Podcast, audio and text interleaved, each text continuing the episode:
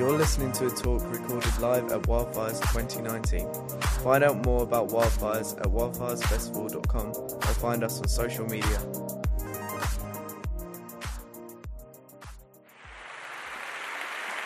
Thanks, Pete. Thanks, brother. Go ahead and take a seat. Good morning, everyone. Or afternoon, should I say? So much love to all of you, and so much love and respect to your leaders. You have world class leaders.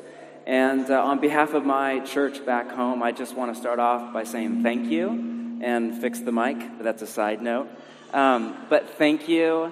You know, in the language of last night, impartation, we on the other side of the world have been the beneficiary of what the Spirit of God has done in you and your stream of the church in the UK and beyond. And we've had Pete Hughes over to visit, and Luke and Anna, Helen Bronth, wherever they are, multiple times, and the Goutons, and Pete Greig is on the docket for this fall. And I know there's no ledger in the kingdom of God, but it's a good thing there's not, by the way.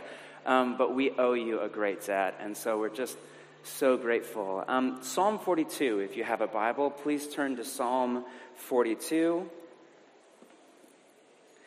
And yeah, as Pete said, I, you know, you never know. I don't wake up in the morning and hear the audible voice of God only on the Sabbath, but not on, you know, most days. But to the best of my ability to discern, I, I do carry something on my heart right now for our time together. And it, it may sound at first out of left field, but I would just invite you um, to stay with me. I, to the best of my ability to discern, I think there's something here to add to this time and contending for the next great awakening. Psalm 42.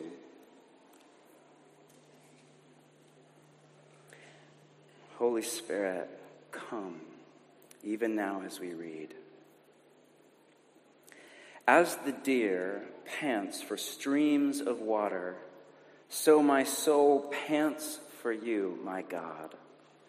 My soul thirsts for God for the living God. When can I go and meet with God? My tears have been my food day and night.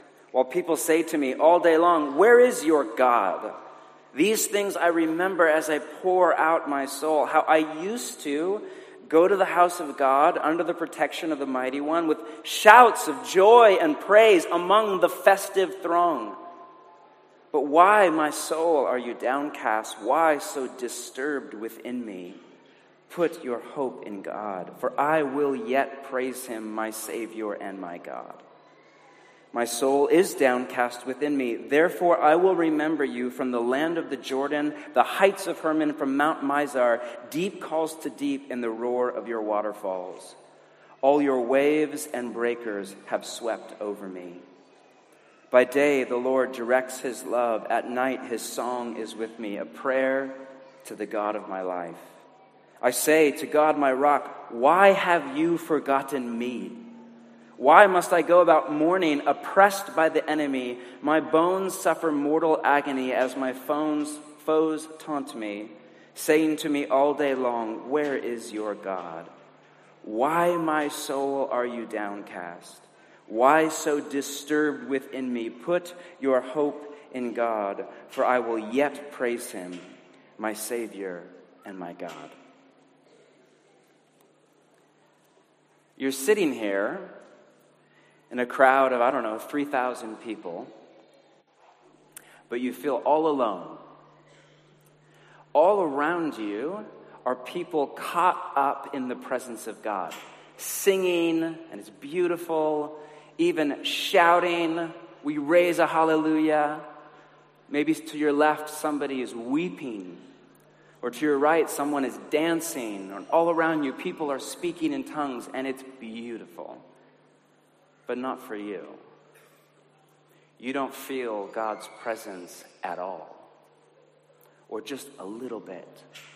When you turn your mind to God, it's a blank slate. When you look up to heaven, it's, I don't know, a wall. When you look inside to the soul, there's emptiness. It's like there's nothing there with God. And you think, is this me? Am I, am I in sin? I mean, I, I'm human, I sin, but am I in sin? Is, is God angry at me? Or is it God? Is he not actually full of compassion? Or is he even real? Is this whole thing a mass delusion and a figment of my imagination? You have no category for an experience of God that feels more like absence than presence. And you're scared to talk about it. You think you're alone.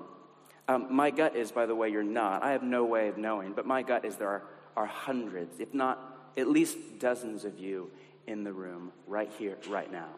This is a taboo to talk about in church in general, and especially in the charismatic stream of the church, which is bizarre. We should be the first people to talk about this experience because we have such a high value for the felt presence of God, for encounter. You would think we would be the first people to line up and explain in detail what it's like when you feel alone in the crowd. Now, of course, there are all sorts of reasons that people don't feel the presence of God in day to day life. I would argue the number one reason is just hurry and busyness and distraction. It's not that God is absent, it's that we are absent. We're on our phone or online or late for work or in traffic or in a rush or go, go, go. Dallas Willard once said that hurry is the great enemy of spiritual life in our day. Not progressive theology, not secularism, not politics, not Brexit. Hurry. That's the main threat to your relationship with God. But I'm not here to talk about that. Feel free to order the book on Amazon.com. Another reason people don't feel the presence of God is sin in the language of the New Testament. Jesus said, Blessed or happy are the pure in heart, for they will see God. This is a little dangerous, but you could reverse engineer that to unhappy are the impure in heart, for they will not see God. Now, Jesus did not say that, just to clarify. But I think that in Jesus' teachings and in the writing of, of, Scripture, you make the connection. There is a reciprocal relationship between whether we honor or dishonor God with our mind and our body, that is the temple of the Holy Spirit, and our felt experience of intimacy with God. And this is just common sense in a relationship. I think of my relationship with my wife who's back home. Um, when I sin against her, she is gracious by nature.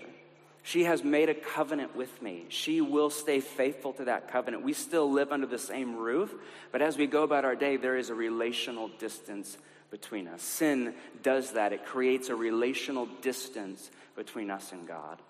But I'm not here to talk about that, and I have no desire to write a book on it either. Third is the demonic. There are multiple examples in the Old and New Testaments of demonic powers that create a block between heaven and earth. You feel this over cities at times. I think of the story of Daniel contending with God in prayer for 21 days, and there was literally a prince or a spiritual malevolent power between him and heaven. But I'm not here to talk about that. I'm here to talk about the seasons of life when, again, to the best of your ability to discern, you're not like all over your phone and gone and not present to God. You take time to pray and come to quiet and come to church. You're not in sin. I mean, you sin. We're human, but you're not in sin per se. And as far as you can tell, it's not the demonic, it's something else that you can't put your finger on. You just don't have the same felt sense of the presence of God that you used to. Your experience of God is that of the poet in Psalm 42. As the deer pants for streams of water, so my soul pants. I thirst. I, I wag at the tongue. I ache for the water that is you. Now, people misread this psalm, at least in the church tradition that I grew up in. They interpret it to mean, God, I thirst for you, and you are water for my soul. But notice that is close, but not quite the imagery of the poet. The imagery of the poet is of a deer that is out in the desert, that is dying of thirst, and it comes to the river to drink, but it's bone dry. There is no water to be found. In the psalm, thirst is a bad thing, not a good thing. And there are Psalm 42 seasons in our life with God where we call the desert home where we thirst for God, but when we come to the river to drink, when we come to wildfires, when we come to morning prayer, when we show up at church, when we open our mind to God, it's dry. we feel more of God's absence than his presence. Like the psalmist, we remember seasons in the past. I used to go to the house of God, verse 4, under the protection, with shouts of joy and praise among the festive throng. I remember that time when I was at wildfires, or I was at this, or I was at church, and I remember that sense of the presence of God. But now it's gone. We feel so far away from God. I think of there in verse 6 from the land of the Jordan, from the heights of Hermon, deep calls to deep. That, if you know anything about Israel's geography, that's as far away on the map in Israel as you can get from the temple, the locus point of God's presence. He's saying, I feel as far away as I can get and still qualify as an Israelite from the presence of God in my life. We feel a sadness. Quote, My soul is downcast within me. That's the refrain multiple times in the poem. We feel anxious. Why so disturbed, turned up on the inside within me? What is this ache, this angst? And, and we feel abandoned by God. Why have you forgotten me? Verse 9. And God, the reality is, has us right where He wants us. If you are a follower of Jesus, which is almost all of you, the odds are very high that either you have been through a season like this, in the past, you are in a season like this in the present, or just here to encourage you from the United States of America, you will have this experience in the future of desert. And this, by the way, is one of many metaphors all through the library of Scripture for this kind of experience of God. There's the metaphor of a fog or a cloud. I think of God in the cloud on the top of Mount Sinai. Moses, we read, went into the thick darkness where God was. There are seasons where God feels more like a cloud than like a light. Pruning, that was the metaphor used by Jesus. Every branch that bears fruit, he prunes so that it will be even more fruitful. Um, roses grow in your climate as they do in mine. And every, whatever time of year it is, every winter, every February, I'm struck by the way they just slash a rose bush down to the, down a few inches off the ground. You think, where was all that color and life and beauty and health and growth? It's just gone. But that's the gardener at work for more color and health and life and beauty. Winter is another metaphor in Scripture. Waiting is another metaphor. Hiding, I think of the prophet Isaiah. I will wait for the Lord who is hiding his face from the descendants of Jacob. I will put my trust in him. Written at a time of exile where it felt like God was hiding his face from all of the nation as they were gone in a pagan land. All sorts of metaphors for seasons when our experience of God, again, feels more like absence than presence. Now, this phenomenon has come to be called, this is not language from the New Testament, but church history, the dark night of the soul. Now, I hear that and I think of Christopher Nolan up at Wayne Manor on the top of the hill there. And, you know, I think of Batman or whatever. It sounds so ominous. It's not. That language actually goes back to St. John of the Cross and his spiritual director, St. Teresa, two 16th century Spanish masters of prayer and life with God and the growth of the soul. In fact, many have called St. John's book by that name, The Dark Night of the Soul, the most important book on prayer ever written. Maybe not quite as good as a Pete Greig book, but close which is interesting since it's about the seasons of our prayer life when we don't feel God's presence. Now, there are other names for it. The 14th century anonymous British monk that we still quote to this day called it the cloud of unknowing. Most just call it a desert or a dry time with God. But I like this language, of the dark night of the soul. Now, for those of you new to this category, what exactly is it? Well, let's start off with what it's not. It's not a time of pain and suffering. A lot of people use it that way. The two may overlap in times of pain and suffering. We often wonder, God, where are you in my life? Why was she healed and I'm not healed? Why do I have a chronic illness or whatever it is? But um, and this is especially true, by the way, if you have a literal illness of your body. You're a whole person, and often when your mind or your body are not right, it, it has an effect on your sense of the presence of God. But more often than not, in times of pain and suffering, we feel more of God's presence. Uh, you hear that refrain all the time. I just feel such a deep sense of the peace of God with me. She just said that. I don't know if I'm healed or not, but I'm okay. I know God loves me. Like that's the sense so often we have a deep sense of peace. Secondly, it's not a time of doubt, though again the two may overlap. I believe that doubt is one of the primary schemes of the enemy against us in the dark night of the soul. It's our lack of a sense of God's presence causes us to doubt whether there is even is a God in the universe or in our life. But this is not a synonym for a doubt. So, what exactly is it then? Well, basically, it is a season in our apprenticeship to Jesus where he intentionally takes away not his presence, he would never do that to us, but the felt sense of his presence in order to do a work of purgation and preparation in us for a greater level of intimacy with him. Gerald May, who's a psychologist and spiritual director, is a bit of an expert in the writings of St. John and St. Teresa, defines it this way an ongoing spiritual process in which we are liberated from attachments, more on that in a minute, and compulsions, and empowered to live and love more freely.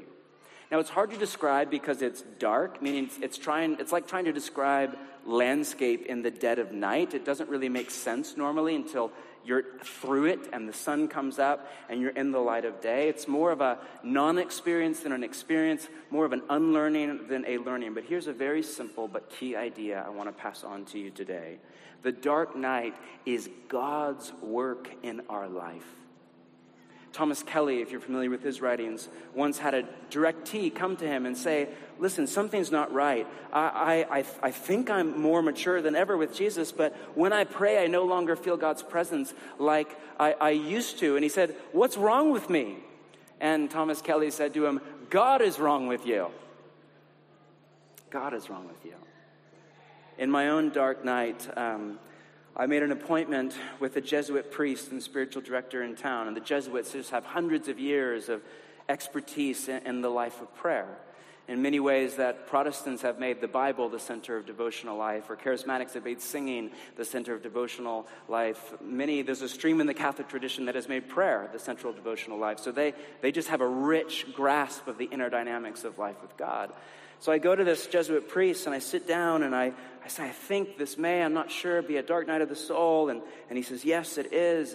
And then I say, Okay, I hate it. This is the most difficult season I've ever been in, in with my life with God. And I just want it over, and I want it over this afternoon, hopefully right now as you pray for me.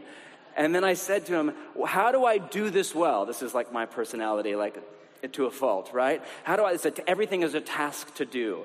How do I do this well? I don't want to prolong this. I don't want this to stretch on a moment longer than it has to.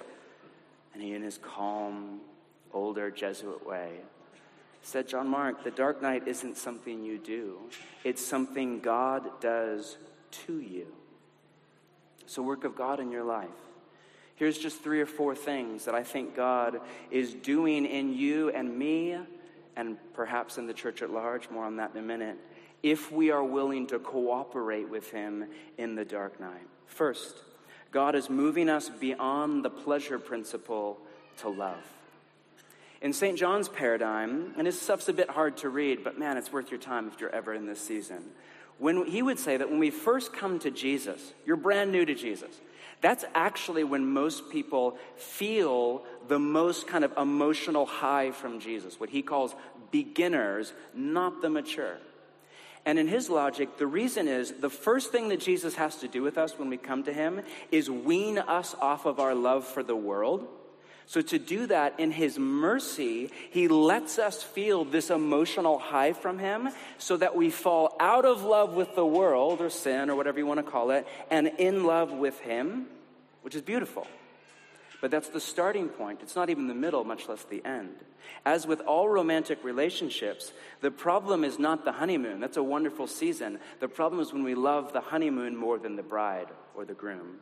We love the feeling, the emotional high, more than the soul.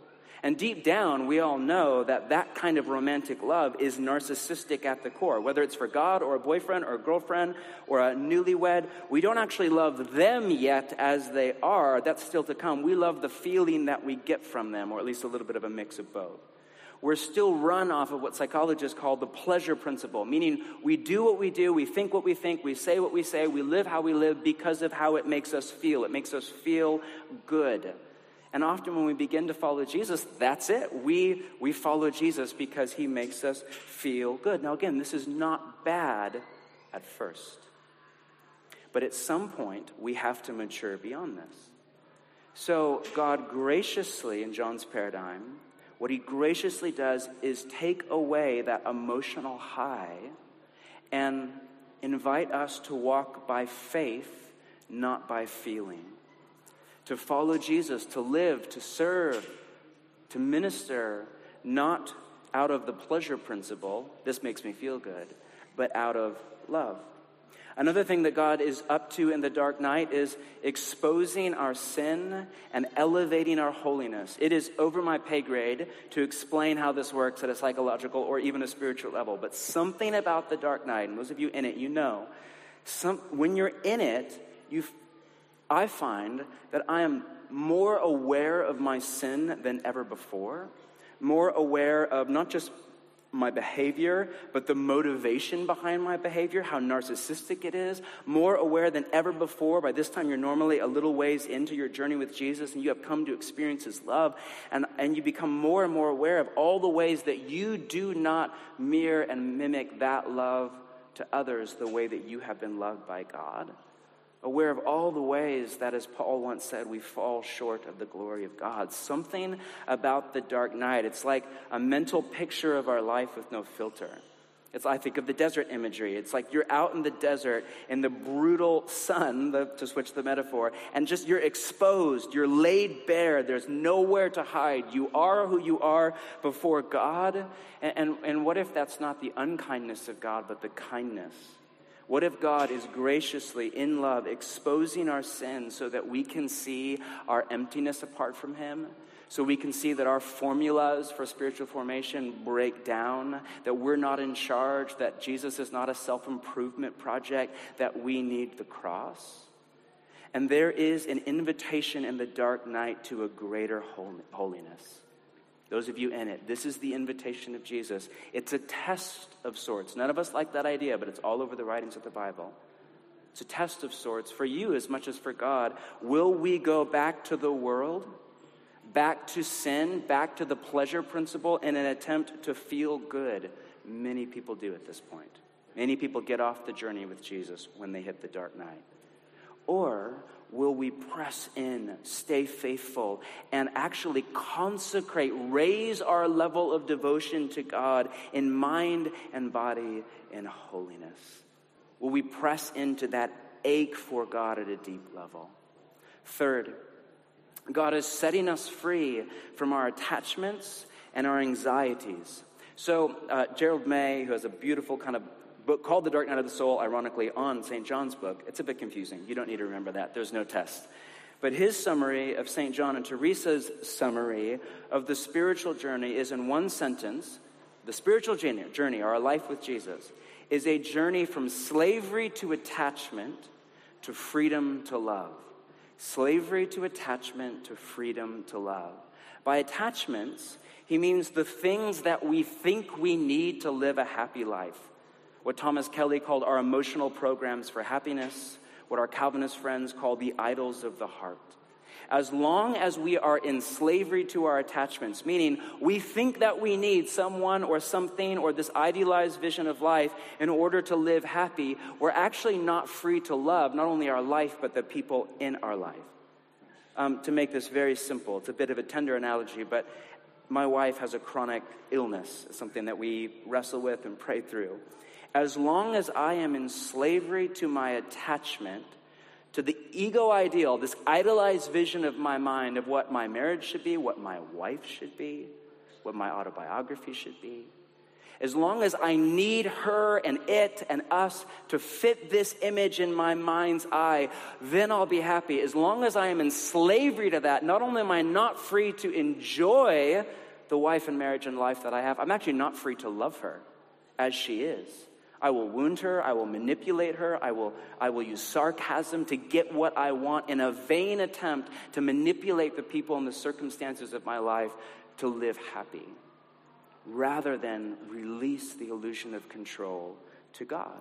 You could apply that rubric to pretty much any area of your life where you care about anything. What God is doing, and again, over my pay grade to explain this phenomenon, but something about the dark night, God is setting you free from those attachments. You just come to this place where you can't grasp anymore. You can't wrestle anymore. You can't cajole or manipulate. You just, you realize, I have no power. I'm out of control of my relationship with God. There's no formula, there's no three step thing. And you just fall on the mercy of God. And it does something to you at a heart level. It does a work of freedom in you freedom from attachment and even from anxiety. Jesus' longest teaching in the Sermon on the Mount was on anxiety. And it's interesting how he connects the dots between what we worship and what we worry, right? There's a break in the English language in the translation, which is unfortunate, but Jesus says in one line, you cannot worship God and money. And in the next line, therefore I tell you, do not worry about your life. Jesus connects the dots between our, what we worship or our attachments or the things we think we need to live happy and our anxiety, what we worry about. Find any anxiety in your life, trace it down to the root harsh issue, and you will find an idol of the heart, an emotional program for happiness, an attachment, something that does not go by the name of Jesus that you think you need to live free and happy and whole. And so, as we get free of our attachments, we get free of our anxiety. You notice people come out of the dark night with a profound sense of calm. Just pay attention to older, wiser followers of Jesus, pretty much all of whom, not all, but pretty much all of whom have been through a season or multiple seasons like this. And they walk into the room, they are the epitome of what Friedman called a non anxious presence. You just feel your heart rate slow as you come around them. Pastor Enoch last night, my favorite thing about that man, there was no hype, calm. No, he wasn't out like, not the cool Pentecost, like he wasn't that. There was no just calm, present. You see that common denominator in pretty much every amazing oldie follower of Jesus except Ellie Mumford, and she is just an exception to every rule. But even in her, full of energy and life and joy, you're around her, there's no anxiety. She's free to just be who God made her to be, free of all the stereotypes and pressure. That's what God, one of the things that God does in us as we go through this season. And finally, what God is doing, and I think this is really the most important, is deepening our intimacy. Now, it doesn't feel that way. We feel farther from God, not closer. But the contemplative tradition would offer a different perspective. It would say that early on in our journey with Jesus, and this, this is a bit tricky to get your head around, so just do your best to think, this, think about this. They would say that early on in our experience with Jesus, it's based on thoughts and feelings, or the human senses. Meaning, we have our relationship with God is basically thoughts that we have about God, ideas in our mind about who God is, who God isn't, ideology even about God, about the kingdom of God, about church, about all of that.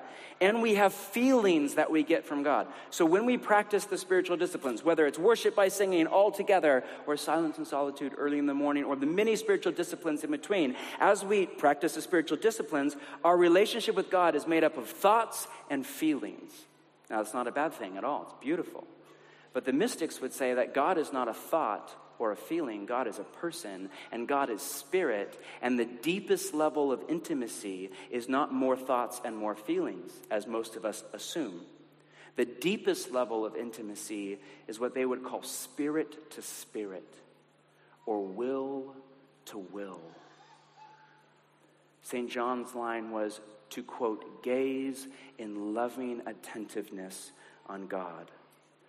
All analogies break down, but think of the life journey of a couple in love, right? When I think of my wife and I, when we were first dating, it was, it was literally teenage romance. She was 17. I was 19. When we were first, we could talk for, not for hours, for days until we just ran out of time and had to be at work the next morning. And every time I was in her presence, and even when I wasn't in her presence, I was just full of an emotional high. And, and it was beautiful. And the honeymoon season was beautiful. And I look back with so much nostalgia and affection and gratitude. But now, 18 years into marriage in just a few weeks, uh, it's very different. Um, we talk a lot, we have a great friendship, but honestly, we kind of run out of things to say once in a while, and then we just make a grocery list. Sorry if that's not romantic for you 20 somethings, but it is life. Um, somebody has to do the grocery shopping, and in our family, we split it, all right? Um, and, and I still have feelings for her and around her, but But actually, our level of intimacy now is deeper than ever before. She is the only person on earth where I feel most vulnerable, most exposed, and most safe. Where the worst of me is laid bare and I'm still loved. And often our love and affection for each other is about just the ordinary life together. We still love to talk, we still love to feel, we still love a romantic getaway, but that's not most of our life. Most of our life is a deeper level of intimacy. All analogies break down, but in the same way, though it doesn't feel like it, in this season, God is deepening your intimacy with Him. And it is a season. I don't mean to say that God's absence will last forever. I don't believe that's God's will for us. I don't believe the Mother Teresa experience is normative. I think there are other readings of what was going on there. I think that in the dark night, God is purging us and preparing us for what John and Teresa and all of the ancients called transforming union. The highest level of our spiritual formation, where we are most whole and healthy and set free from our attachments, our anxiety, our sin, and set free to live in God's presence and His love and to love the world as we move through it. But to get us there, it is not a quick jaunt, but a lifelong journey. Now, I don't know how many of you are at this place with God. I have literally have no clue if I'm talking to three people or not right now. Um, a spiritual director that I really respect, who spent years on staff at a church, said in her estimation, at any given moment in any given church, 20% of the congregation is in a dark night. I have no data on that. I have no clue. And I have no way to read it because most of us feel like we can't talk about it. Most of us feel like we have to hide. Most of us feel like we have, even if we're in a healthy, loving church, we just still have no category. I'm just here to tell you, you don't. And if I'm wrong, worst case scenario, they don't invite me back and I celebrate 4th of July with just a few less fireworks this year. No, but I am honestly here to tell you I'm in a dark night. I hesitate to say this, but I've, I've been there for two years, five months, and three weeks, but who's counting? And it was a bizarre experience. I remember it's crystal clear in my mind. It was a January winter's day. And I felt like I was at the apex of my life with Jesus at that point felt more hunger and thirst for God than I ever have. I felt a call from God to teach on spiritual formation in our church and inject the ideas of life with Jesus into the church around the West. And I was more devoted to prayer than I've ever been. I just had made a new plan. My number one New Year's resolution for that year was to get up an hour earlier and devote my year to prayer. And within days of that resolution, in a moment, there's a story behind it, but in a moment, I felt the sense of God's presence depart. Not the presence of God. I see the last few years have been some of the most fruitful years of my life. As I look with my eyes and I see God at work, but I, I don't sense it in me at all. And honestly, I would love to just say it's been easy, it's been really hard. But you know what? I'm here to tell you that I love Jesus more than I ever have right now. I desire him. Something about absence makes the heart grow fonder, right? A cliche. I ache for God with a deeper sense than I ever have. I ache to be a holy man, to be free, to be full of love, and I feel more free than I ever have from my attachments. I feel more content.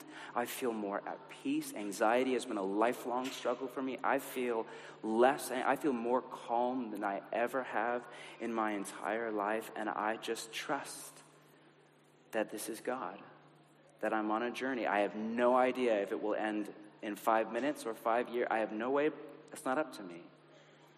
But I have, I trust that I am en route to transforming union, that Jesus has life for me down the road and even here. So, whether it's 2% of you or 20% of you, I, I honestly have no clue. But I just want to speak to you for just a few minutes before we apply this to wildfires. And I have no idea, by the way, what the time limit is, and it's just better to ask for forgiveness than permission. So I did not ask. I have no idea what the program is or what my time is. And I have no clue. So here we go. Um, just a few things. This is really fast. For those of you in this season, just a few things that I have come to pick up along the way. One, don't try harder. I'm all for the spiritual disciplines, but the solution is not to over medicate with more spiritual disciplines. Because the problem is not the source of your dark night, it's not actually a problem, is not your laziness or lack of initiative. It is God and His love for you. Secondly, rest. You don't fight your way through a dark night, you rest your way through. You just abide in faith. I mean, there's a time to wrestle with God for sure, but it's a general rule, it's an invitation to rest and release your life into the love of God. In fact, this season can be like an emotional, even a spiritual Sabbath for you. Keep doing the spiritual disciplines, but don't overdo them. And focus on practices like rest and Sabbath and stillness and even sleep as an act of trust in God. Third, wait patiently. It is a season. It will not last forever. It feels like it will because there's no end date on the calendar. You know what I mean? Whenever there's no, like, you have no way to measure time, so it just makes it feel way longer. But it will end. And not before it should. St. John's hypothesis, by the way, was if you ask for it to end, if you ask for God to take you out, God might just answer your prayer, but then you will go backward on the spiritual journey and get stuck, not forward. My prayer changed a while into it from God, take me out of this, to God, take me through. God, give me faith and fidelity to journey through. For trust in Jesus, not in your ideas about Jesus or your feelings about Jesus both of which matter, but neither of which are Jesus himself. And often in the dark night, our ideas are stripped down. All the things are certainty, which is not as helpful as you would think. And I'm all for orthodoxy and doctrine and the New Testament. That's my thing, it's my gig. But at the end of the day, there is a mystery to God that we come free to in the dark night. What that English mystic once called the cloud of unknowing as we move closer and closer to God. Five, slow down and enjoy the simple pleasures. Think of the desert. I, this is clearly not a desert land, and where I'm from, it's not either. Um, but if you've ever been to a desert resort or on a hike in the desert, it's actually very beautiful, but the desert is an acquired taste. Very few people prefer the desert as their ecology of choice. Like, I just really want to retire in the Sahara. You know what I mean? But actually, a lot of people come to love it over time because what you have to do in the desert is slow down and pay attention to the small beauty all around you a succulent down at your feet, the variation and shade of rock, the sunset, the sunrise, the endless horizon. This can actually be a beautiful time in your life. Six, resist doubt. Right after Jesus was baptized in the Jordan River, talk about an emotional high, God spoke over him, This is my son. Then he goes into the desert. And who, who led him to the desert? Those of you that have read Luke. The Spirit led him into the desert where he was tempted by the devil. And what was the temptation? Quote, if you are the Son of God. It was the seed of doubt in Jesus' mind. This is the fundamental lie of the enemy from the Garden of Eden to Jesus in the wilderness to you and me here today to question the Word of God, to implant doubt in your mind about what God has said to be true. Jesus was wise to live in the desert by what God said in the river. And you and I would be wise as well to live in the desert by what God has said to us in the river, said to us in the past. If that's a journal entry, if that's a prophetic word, if that's a sense, if that's a declaration of your life, you live on that until God's work in you is through. The enemy will work hard to isolate you. Don't let him. Stay with, when you don't have faith, stay with people who do. Stay in the community of faith. Let their faith carry you, even today as we pray in a moment. And finally, release the illusion of control. It is an illusion and it's not a healthy one. Release your relationship with God to God. This is on Him, it's not on you. You don't have to carry it, you just have to stay faithful to Him. You're not in charge of your spiritual formation. He is the shepherd, you're the, yeah, you know all about sheep. You're British, right? It's not a flattering image, but it is a freeing one. Let God do His work. This can be a season of unhurried rest and love and peace and joy. You know, when St. John called it the dark night, he did not mean dark as in oppressive or melancholic or bad. In fact, it's not, some argue it's a bad English translation. In, in Spanish, it's the um, noche obscura. Obscura is the word he used that we translate dark. It's where we actually get the English word obscure. By dark, he meant we don't see what God is doing in our life until after. He did not mean dark as in evil or depressing. He meant we, we just, God is hiding from us the grace of his work in our life. We don't see it, we don't feel it, we don't sense it, it doesn't make sense, we feel confused. But actually, he would argue that if we put our trust in God, not in our feelings, that this can actually be a beautiful season of rest, peace, gratitude, joy, as we let God do a deep work in us. This was John's advice on how to navigate the dark night. Quote, allow the soul to remain in peace and quietness. Although it may seem clear to them, those of you in the dark night, that they are doing nothing and are wasting their time, the truth is, they will be doing quite sufficient if all they do is have patience and persevere in prayer without making any effort, contenting themselves with merely, I love this, a peaceful and loving attentiveness toward God and in being without anxiety. The scripture keeps coming to mind the last 24 hours, James 1. Consider it pure what? Joy my brothers and sisters, whenever you face trials of many kinds, and this is a trial of sorts, because you know, here it is, that the testing of your faith, that's what you're in right now, produces what? Perseverance. Let perseverance finish its work so that you may be mature and complete, not lacking anything. That's the word for many of you in this room. Let God finish his work in you. Let God, let, let God do what God does. Just say yes and open up to Him in it.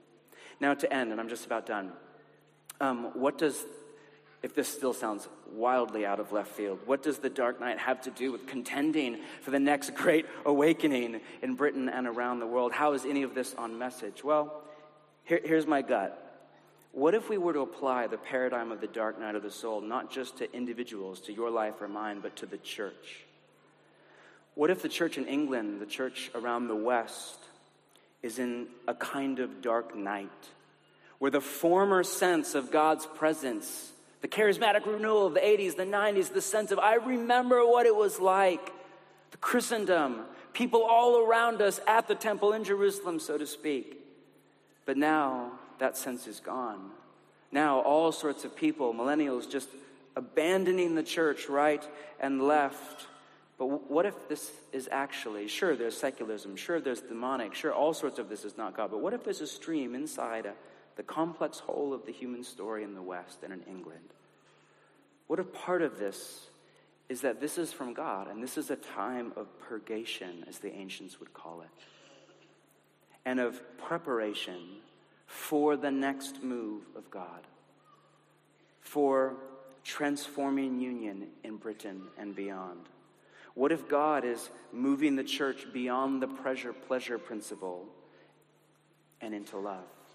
What if He is exposing our sin and elevating our holiness with a call to repentance and a greater consecration and devotion to God? What if He's setting us free from our attachments and the ways we've done church and consumer cultural Christianity and the things we think we need to live a happy life? And what if He is actually deepening our intimacy with Him? And what if the dark night is a sign of maturity? That you're ready, Church in England. You've had decades of the honeymoon. You're ready for the next step of maturity. What if this is God's faith in you? I think of that line in The Count of Monte Cristo he's in prison and his whole life is a mess, and he says, I don't believe in God anymore. And the old priest says, Yes, but God believes in you. What if God believes in you, church in England? What if God believes in you, wildfires? And what if the dark night is the last precursor to the dawn of a new day? That would be worth contending for in prayer here and beyond. To close, let's end with that legendary Englishman, C.S. Lewis, which we Americans fawn over. In the Screwtape Letters, if I'm assuming you've read it, just, I don't know why, just because you're British, I don't know. Um, his work of satire, if you know anything about it, he has the senior demon Screwtape write to the apprentice demon. So everything is 180. So the enemy in this quote is Jesus. Read this. Sooner or later, he, God, withdraws. If not in fact, I mean, not the actual presence, at least from their conscious experience, all those supports and incentives. He leaves the creature, you and me, to stand up on its own two legs, to carry out from the will alone duties which have lost all relish. It is during such trough periods, much more than during the peak periods, that it, you, me, is growing into the sort of creature he wants it to be. The prayers offered in the state of dryness are those which please him best. We, the demons, cannot tempt to virtue as we do to vice. He wants them to learn to walk and must therefore take away his hand. And if only the will to walk is really there, he is pleased even with their stumbles. Do not be deceived, Wormwood. Our cause is never more in danger than when a human, no longer desiring but still intending to do our enemy's will, looks round upon a universe from which every trace of him seems to have vanished and asks why he has been forsaken and still obeys. Let's stand together and pray.